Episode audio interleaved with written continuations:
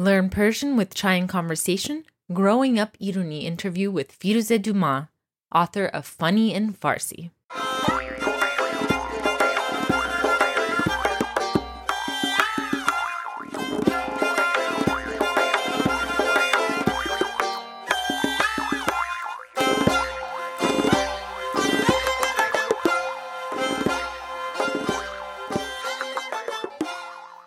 Salam behamegi, this is Leila Shams, host of Chai and Conversation. I'm so excited to share with you today my interview with Firoozeh Dumas, author of Funny in Farsi. Funny in Farsi came out when I was in college, and it's almost hard to remember what a huge deal it was at the time. Really, before that, we had zero mainstream representations of Iranian Americans. The one thing we had that we could all point to was Not Without My Daughter, and that was a horrifying depiction of what Iran and Iranians were. But then Firoozeh came out with her book, which is a delightful, funny, heartwarming memoir of what it's like to grow up with an Iranian background in the U.S. She touches on what it was like during the hostage crisis when Iranians were constantly negatively stereotyped in the media, but she also looks at the really lovely, positive things that came from being an immigrant in this country. Iranians are often not allowed the levity of talking about their experiences in a way that, say, Greek people are in a movie like My Big Fat Greek Wedding. That movie was allowed to be funny and light and silly, and in a similar way, this book is the same, and really humanized Iranian Americans both for a Western audience and for Iranians. Anyhow, it's now 20 years since the book came out, and so much has changed since then. It was such a delight and joy to be able to talk to Firoozeh about the context in which she wrote the book, and how things are different now, and what being Iranian meant to her then, what it means now, and I really enjoyed this interview and hope you will as well. And without any further ado, here's Firoozeh Dumas. Thank you so much for talking with me today. Well, thank you for inviting me, Leila. This is the 20th anniversary of your book, Funny in Farsi, and I want to say a little bit about my experience with this book. So I was in college at the time. I started college in 2001. So this book came out and, you know, I went to school at the University of Texas. So we have a big, Middle East program here. So I took some classes in the Persian language and stuff. And when this book came out, it was a huge deal for us all. It was the first book that, you know, was a mainstream breakthrough book about the Persian language. So first of all, thank you for doing that. It was such a big thing for us to finally see ourselves represented in this delightful book. So I really appreciate that you wrote this. Thank you. Well, thank you for your kind words. I really appreciate it. And I think, yeah, back then, if you told me I'd be talking to you 20 years later, I would just be blown away. But let's talk about a little bit about the context in which the book was written. So this was right after 9/11. When did the idea for the book first come up? When did you start? Was it after 9/11 or it had been started before then? So actually, I started the book before 9/11 because I wanted my children to know my stories. And I had grown up in America. Well, my family moved here in 1972. And we never knew another Iranian. There were no Iranians in our town. I was always the only Iranian at my school. And it wasn't until after the revolution that Iranians came to America. So I was here like when it was virgin territory. When, you know, we'd say we're from Iran and, you know, we were in Whittier, California, and people would just say, where is that? And we'd say, well, it's right between Iraq and Afghanistan. And they'd say, where's that? And we'd say, you know, it's like right south of the Caspian Sea where that really famous caviar comes from. And they'd say, what's caviar? And, you know, that like fish egg conversation is always a dead end. So literally we would just say, well, you know where like Russia and Japan are? Like we're just in the neighborhood. So, and then after the revolution and after the taking of the American hostages in the embassy in Tehran, all of a sudden I was from this country where everybody hated us, you know, and there were T-shirts and bumper stickers everywhere that said, Iranians go home, we play cowboys in Iran. It was just a terrible experience. And ultimately, that is why I became a writer, because I'd never seen myself in a book or a film or a TV series. And I just wanted my kids to know my version of my life, which was one that had joy, that had lots of humor. And, you know, that's why I wrote Funny in Farsi, because it didn't exist. And initially, it was only for my children. It was only after September 11th that a friend of mine said, you should try to get it published. Wow. Okay, so it was directly related to September 11th. Oh, 100%. Okay. Well, one question that I have just growing up to it, you know, the book itself doesn't have a lot of, there's a lot of experiences, universal teenage experiences of, yeah, being called names and you know, the body hair and silly things that happen. But were you faced with like blatant racism at that point when you would say that you're from Iran? So here's the thing. I fully assimilated into the American culture. I mean, I was the one where, you know, my relatives would joke and they're like, Firoozeh Dumas kheli Amerikani shode, you know, like Firoozeh is like fully American. And so when the revolution happened... Well, Firoozeh Julie, right? Well, my Iranian family always called me Firoozeh. They thought the American name thing was ridiculous. Of course, then they all later changed their names and added an American name. But, you know, when you're the first, you always get ridiculed. So by the time the revolution happened and the American hostages were taken, I was in a community that knew me as Julie. Of course, my friends knew I was Iranian. It was never something that I hid. But what was interesting was a lot of people didn't know because I didn't speak with an accent. And so I would hear things about how they felt about Iranians. You know, they didn't censor themselves around me because they didn't know I was Iranian. And it was very uncomfortable because I realized that based on what people were watching on the news, they now hated an entire country. And that to me was baffling. Like that phenomenon was baffling, that so many people cannot distinguish between what politicians do and what the people of a country do. Right. So then when they would find out that you were Iranian and when you would talk about it with that kind of... Well, awkward. I mean, it was always awkward. And I would always say, well, you know, I'm Iranian. And the response I always got was, no, you're not. And then I would always say to them, why would I pretend to be Iranian? You realize it's the most unpopular country in the world right now. And they go, oh, that's true. That's true. So, and then they said, well, we don't mean you. We don't mean you. And I think, you know, but it's still, it hurts. It doesn't matter that I'm like, you know, the exception to their racism. I don't want the racism. Right. Exactly. So then when you were growing up, what was it like in your house? Like, did you all have a very Iranian household? Did you still speak Farsi, or how was it in the house? We always spoke Farsi in the house. We always spoke Persian. That's the correct name for it. We always spoke Persian in the house. And partially that was because my mother didn't really speak English that well. But also because my parents didn't want me to forget Persian. But our house actually inside of it, the one part that was very, very Iranian was the fact that we had no snacks. Like, you know, nobody ever wanted to come to my house after school because, like, our selection included pickling cucumbers, like all you can eat, and limes. You know, would you like a half a lime with salt on it? Because that was like a treat I loved growing up. I still love that treat, by the way. We never had like cookies or chips or anything. And if you looked in our pantry, like there was a lot of things like raw lentils, of course, rice, spices, but no Oreo cookies. There was never. That's so funny. There's these things that, like, right now that's blowing my mind because there's these things where you grow up in an Iranian household, you don't realize that it's strange until someone points it out. I have never even made that connection. I also never had snacks. And now I have kids and we rarely have snacks in our house even. It like takes a lot for me to like buy chips. And I guess that's why it's kind of like the spoon thing, you know? I didn't know until I married an American husband when he was like, we are not having soup. Like, you don't have to put a spoon out for every meal that we have. You know, it's these things that you just take for granted. So snacks, I hadn't even thought about. You're right. One thing I have to remind the listeners, when we moved to America, there were no Persian stores. You could not go and get like limu amoni when you ran out. You had to wait for a visitor from Iran. And then when they were coming and they would say, what do you need? And we'd give a grocery list.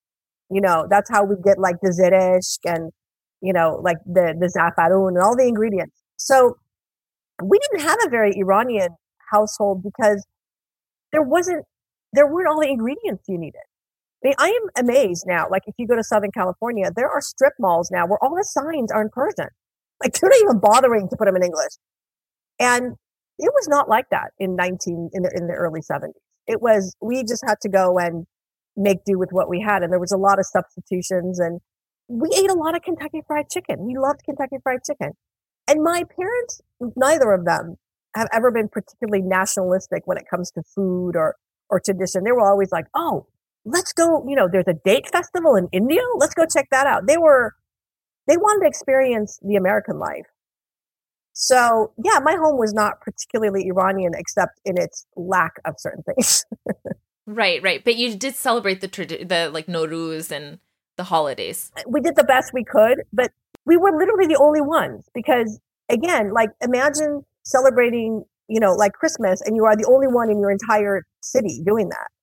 So it was, we did the best we could, but it was very awkward and nobody else was celebrating. So it was on a Tuesday at 10 a.m.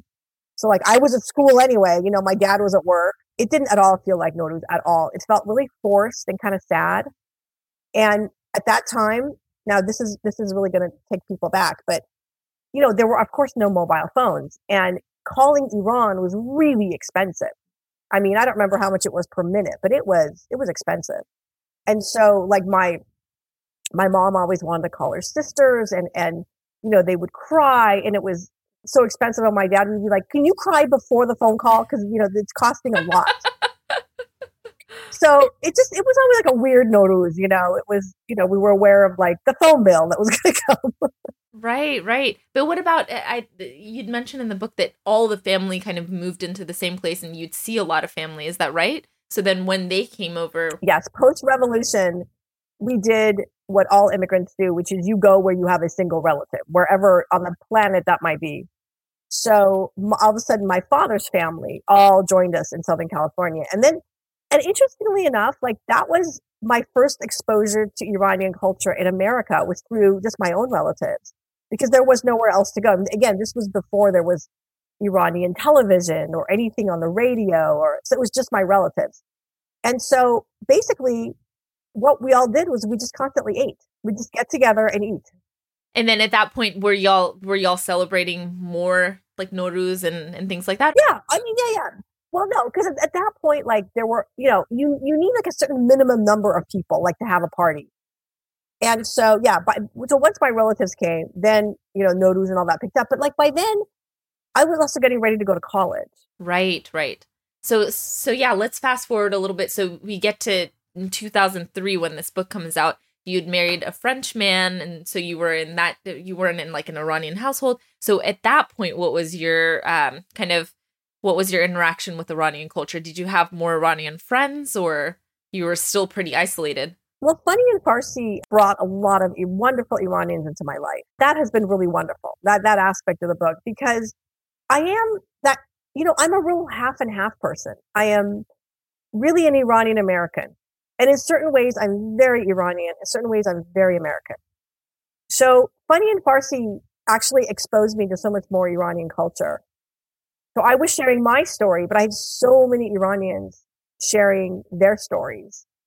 And that was a really unexpected gift. Actually, to be honest, everybody shares their stories after Funny in Farsi. It's not just Iranians. And that has been a huge gift in my life. I mean, I have heard in the past 20 years, I must have heard 10,000 stories. People tell me stories, they email me stories. It's been a huge connection for me to humanity. Right. Yeah. I loved reading it. I felt like it was a manual for my family because actually my family is also from the oil company and they were in Ahvaz. And a lot of the stories that you wrote in here were exactly the stories that they say of the going to the club and, the pool and the movies that they would play and everything. So it really, brought up a lot of conversation for me with my family as well. I remember. What was really interesting with Funny in Farsi, Iranians will tell me well, how is it that non-Iranians find this book funny? Why? And then I say, well, because it's universal. Families are families. We all have a mom who worries about us. I think maybe Iranian moms worry a little bit more. We all have a weird uncle. So it is entirely universal to have the human experience. And people are always surprised. I have, my readers are literally from around the globe. And on two occasions, I went to Gallaudet University, which is a university for deaf students in Washington, D.C. And, it was so moving because every one of them wanted to tell me their story through a sign language interpreter. And they were all saying gosh, your family's just like my family, except for, it's a slight different detail. So I think it goes back to what I've always said, which is our common commonalities far outweigh our differences. But were you surprised by how successful the book was? Were you expecting it to do as well as it did? You know, I thought it was going to do okay. What has surprised me, though, was how emotional people have gotten about, are still about that book. I mean, I have people who hug me and they cry and they say, that book changed my life because it gave me the courage to do what I wanted to do.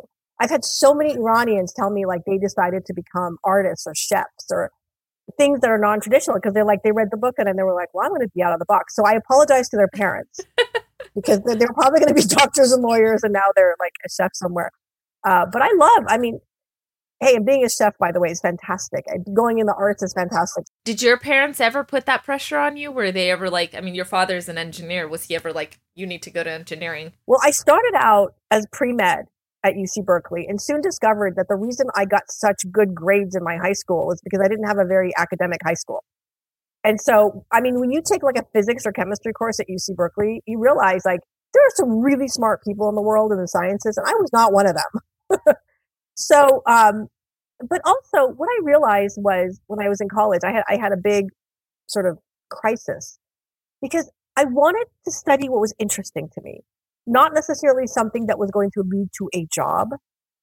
And this was really radical. I felt enormously guilty for that, enormously guilty. And my father, God bless him, always the enlightened person in my life, said to me, just graduate. You know, that diploma is a golden key. Just graduate. So I then studied history and history of art and literature, and I wrote a thesis on the influence of 18th century French art on 19th century Persian art. And I mean, did that lead to a job? No. But has it led to really interesting cocktail conversations? Yes. And it also gave me, you know, being able to study what I loved just ignited my passion in life for doing things that I love because it felt really good. Now, do I recommend people to be a humanities major? I do. However, please don't make the mistake that I made. Also take like courses in like tax and finance and things like that because I did not have a very balanced education and that was my fault. I remember my brother Farshid was constantly telling me like, take business courses. You need to be balanced. And I didn't listen to him. So this is a public confession to my brother Farshid that he was right. Well, I'm sure he'll appreciate that. But I will also second that. I wanted to study humanities only.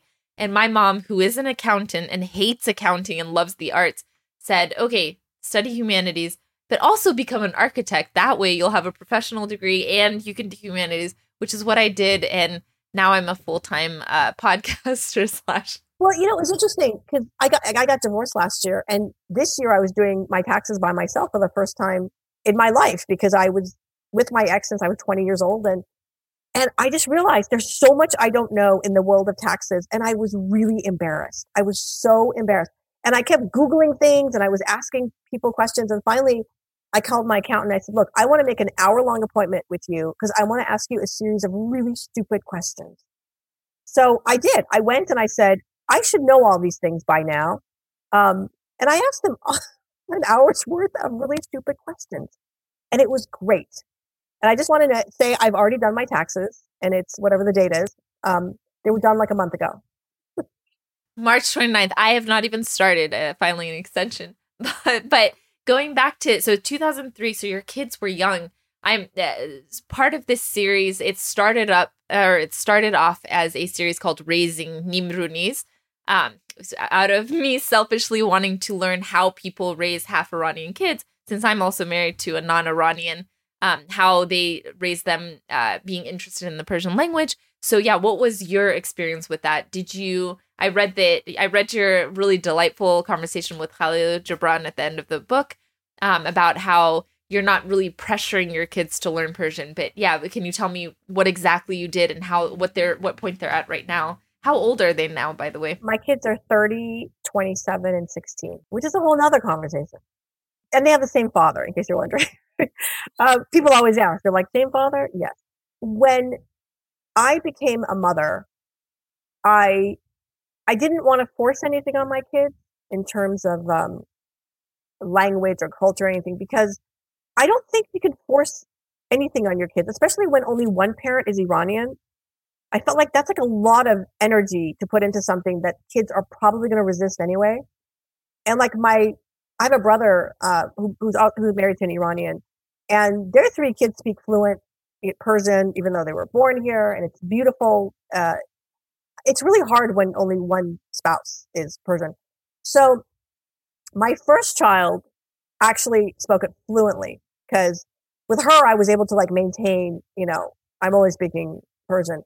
When the second one came along, by then I was like, a little bit more, but she actually went and like kind of learned quite a bit on her own when we were in Southern California for 3 years. And then my third one, by then, no.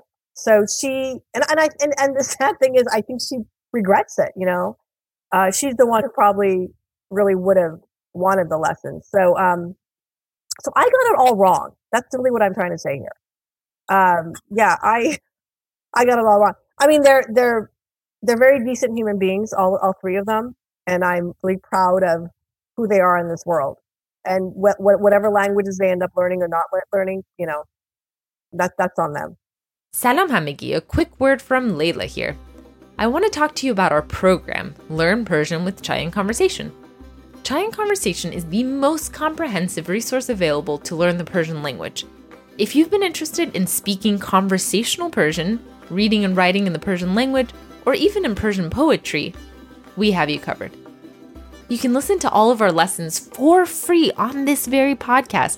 Just scroll through the list on Spotify or iTunes or wherever you get your podcast, or check out our website to see all the language resources we have available at chaiandconversation.com, with Chai spelled C-H-A-I. We look forward to you joining us on your language learning journey. Now, back to the interview.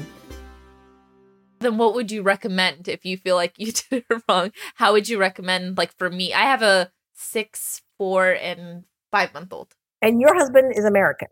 As American, yeah. So one of the things is no one I interviewed has been able to keep their kids speaking the Persian language. I'll put that out there, except for the Italian person that I interviewed. In Europe, it's a lot easier because they really put a emphasis on a second language. In the U.S., they do not. And then another person that I interviewed, she does the, OPOL method, which is one person, one language. But, you know, I asked these people who have managed to do it, whose spouses can't speak the language. I say, well, what's the dinner table like? And they go, oh, it's utter chaos. I'm just speaking to my kids in one language, speaking to the husband in one language, and they're speaking a language, and none of us talk to each other, and it's really unpleasant, which is not what I want, you know? Like, I want pleasant dinners, So what is your recommendation? My recommendation is now there are so many like videos and like there's a lot of Persian stuff for kids. So I would just slide that stuff in there and have them sort of organically learn by watching and listening. Here's what I think is really more important than your kids speaking a language. I think what's more important is for them to be open to people from other cultures. That I think is really important, because I know like some people want their children to speak a particular language and it's like national pride and all that, and which is fine. But I think it's really important to raise children who are good and kind, not just towards people that speak the same language as them, but anybody who's different from them, but to have that respect, whether it's someone from another culture, someone, you know, like from the LGBTQ community, or someone different skin color, different religion.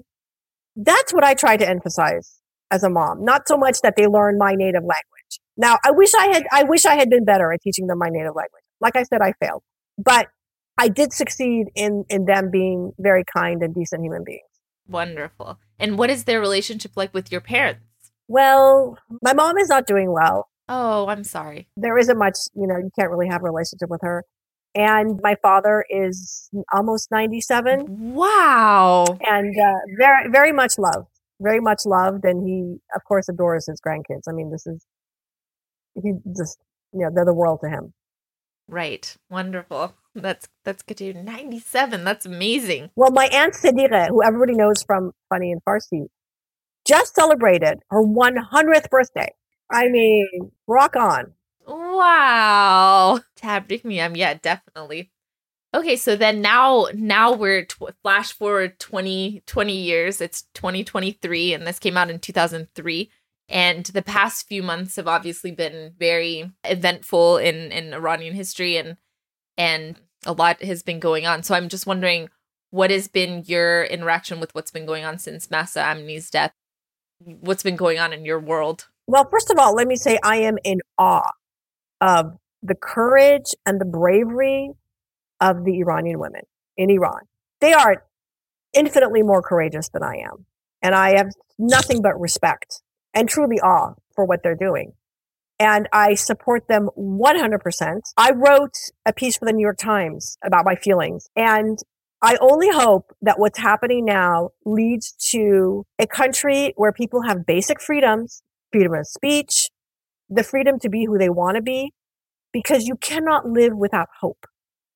And that is what this government has taken away, is people grow up without hope. They can't be who they want to be. They can't do what they want to do. They can't wear what they want to wear. And that's inhumane. That is not sustainable.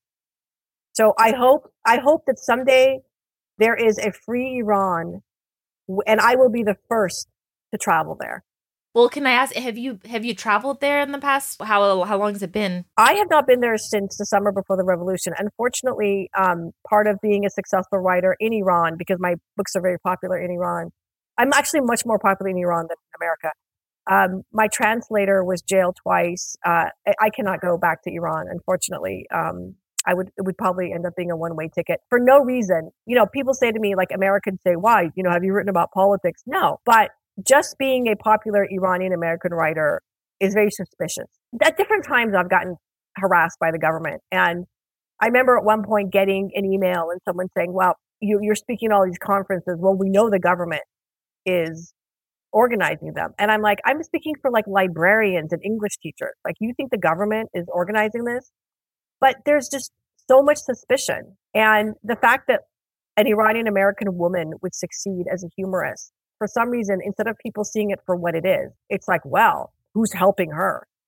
Listen, I wish the government were helping me. If the government's listening right now and you want to help me, I am open to it. Right. And is the translator, was that related to being a translator for your books that he was jailed? And how is he now? Unfortunately, yes. Well, he ended up actually having to leave Iran. I don't know where he is. I don't stay in touch with him on purpose. Because I told him, I said, listen, I don't want to know where you are, because there was a period when I was constantly being asked about him. And I genuinely don't want to know where he is, because I want him to be safe and free. And I don't know. I don't want to know where he is, because I don't know what I'm thinking. Maybe someday, like, I hit my head and all of a sudden I'm like spilling secrets, but wow, that's hard to know that that's what led to him being jailed. I'm sorry for that. Well, it was that, and also the fact that he had some kind of a website that linked people together that was, you know, suspicious. But the fact that, I mean, he became famous because of being my translator, and that was what led to his first arrest. And it's just like arbitrary. Totally arbitrary. How has your relationship been with Iranians in general, like the past few months and the past few years? Like, how have things changed with what's happened? I know that you recently went to the White House, for example. I did. Well, that was amazing. I actually was invited to the White House for their Nowruz celebration, which was very moving for me. I actually, when I walked into the White House, my eyes just filled with tears, because I was thinking about my father. And I thought, you know what? He would never believe this. Like, not in a million years would he believe that I was in the White House. So, and you know, this is so bad. Like, I was so moved and I was so emotional. I didn't even take that many pictures. Like, I only have like 3 pictures of myself in the White House, which is such a boomer thing to do, because I was just there like feeling instead of actually taking photos. You know, when I came in 1972, we were constantly explaining to people like where Iran is. Like, no, we don't ride camels. We have cars. Yes, we have electricity. No, we don't live in tents.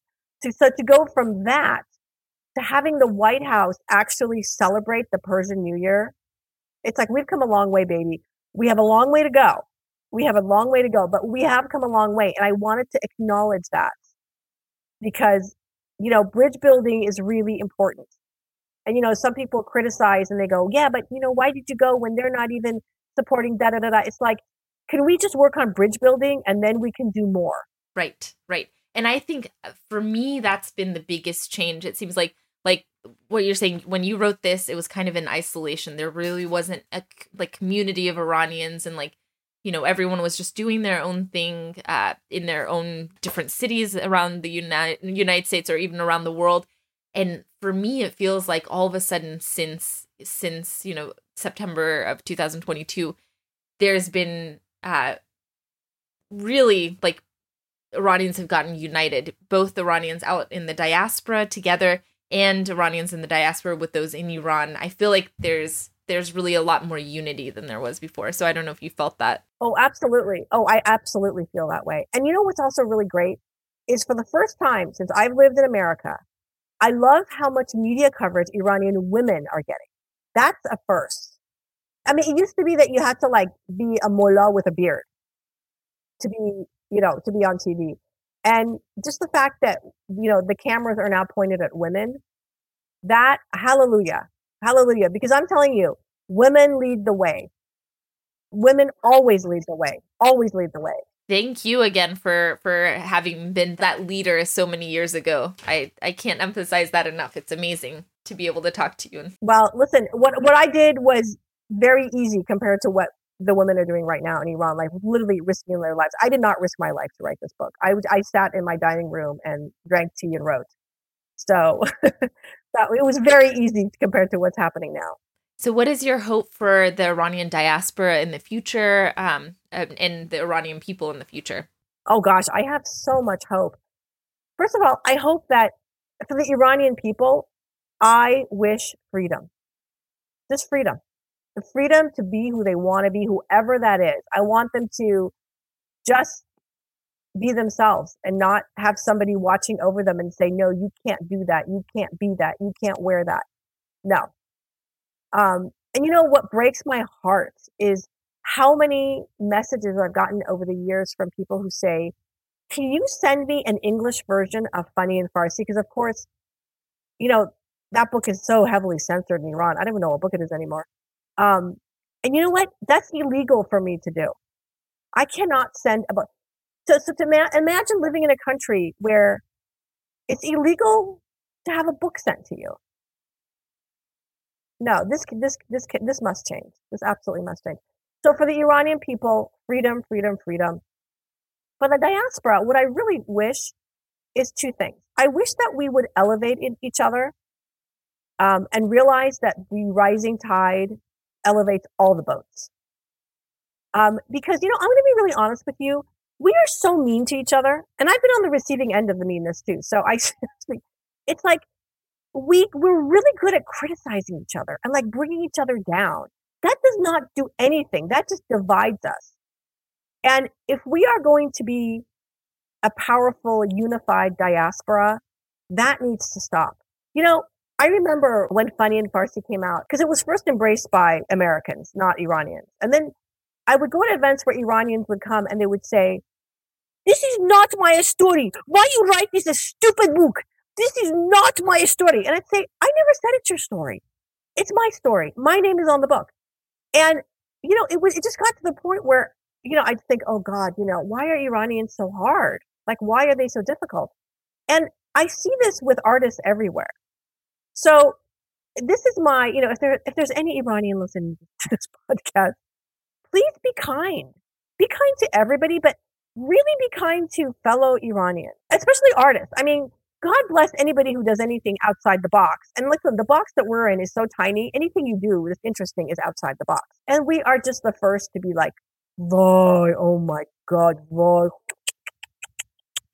We all know that sound. Yes, I love it. I completely agree. And I don't know, I think it's in your next book that you wrote about the title, Funny in Farsi. Oh my God. I want to talk about that too, because that is I just need to have an autoresponder on my podcast even. So it's called Learn Persian with Chai and Conversation. And oh my goodness, the amount of comments that I get of why are you doing the Western word Persian? That's not our word. It should be Farsi. No, it shouldn't be Farsi. If you want to call it Farsi, go ahead. It's wrong, but it's fine. I don't care. Don't criticize me. If I had $1 for every Iranian who took the time to write me a nasty email about the title of my book, I would be on my yacht in the Caribbean right now. I mean, they would write these long emails like, and then what was really hilarious is they would like blame me for, you know, and this is why Americans hate Iran, you know. I'm like, no, this is not why. No, that is not why. I love what you put. Can you just look up humorous alliteration, please? I should copy that and just put it as my tagline. Can you look up humor? All of my videos, I just want to be like, can you look up humor? It just goes back to the comment of like, people, if you don't have anything nice to say, just don't say it. Right. Absolutely. Well, thank you so much. Is there anything else that you want to add? And then that we haven't covered so far? So I want to actually thank everybody out there who has given Funny in Farsi as a gift. I mean, I hear this all the time. People say, you know, I gave it to my coworkers, I gave it to my dentist, I gave it to my boyfriend, girlfriend. And it means a lot to me because I do believe that the arts connect us. And these stories, first-person stories, connect us, and they take away the fear of the other. So thank you to all of you who have spread the word. I really appreciate it. And thank you so much, Leila, for inviting me to be on your podcast. Thank you. I have one last thing to say, too. You wrote an essay. I was trying to find it. You can tell me where it is, about when your father was selling a car and the concept of enough. That's the best. I love that essay. I mean, because I love the story. Yes. Where was that? It's in the New York Times. Okay, New York Times. So I'm going to link it in this podcast for everybody to read, because for me, having my own business and reading this, it really was a life-changing reframing for me. It really changed the way I think of things in my business. It's about the concept of enough. And I think that that's a really important concept for everyone to know. I love that story. And I want to tell you why I wrote that story. Is I moved from Europe. I moved back to Northern California, and I live in a town which is very affluent, but like literally 5-10 minutes from this affluent area, there are people living in RVs. And these are workers who can't afford to rent, but they have to work here. So they live in RVs. And I just couldn't digest this. I still can't digest this.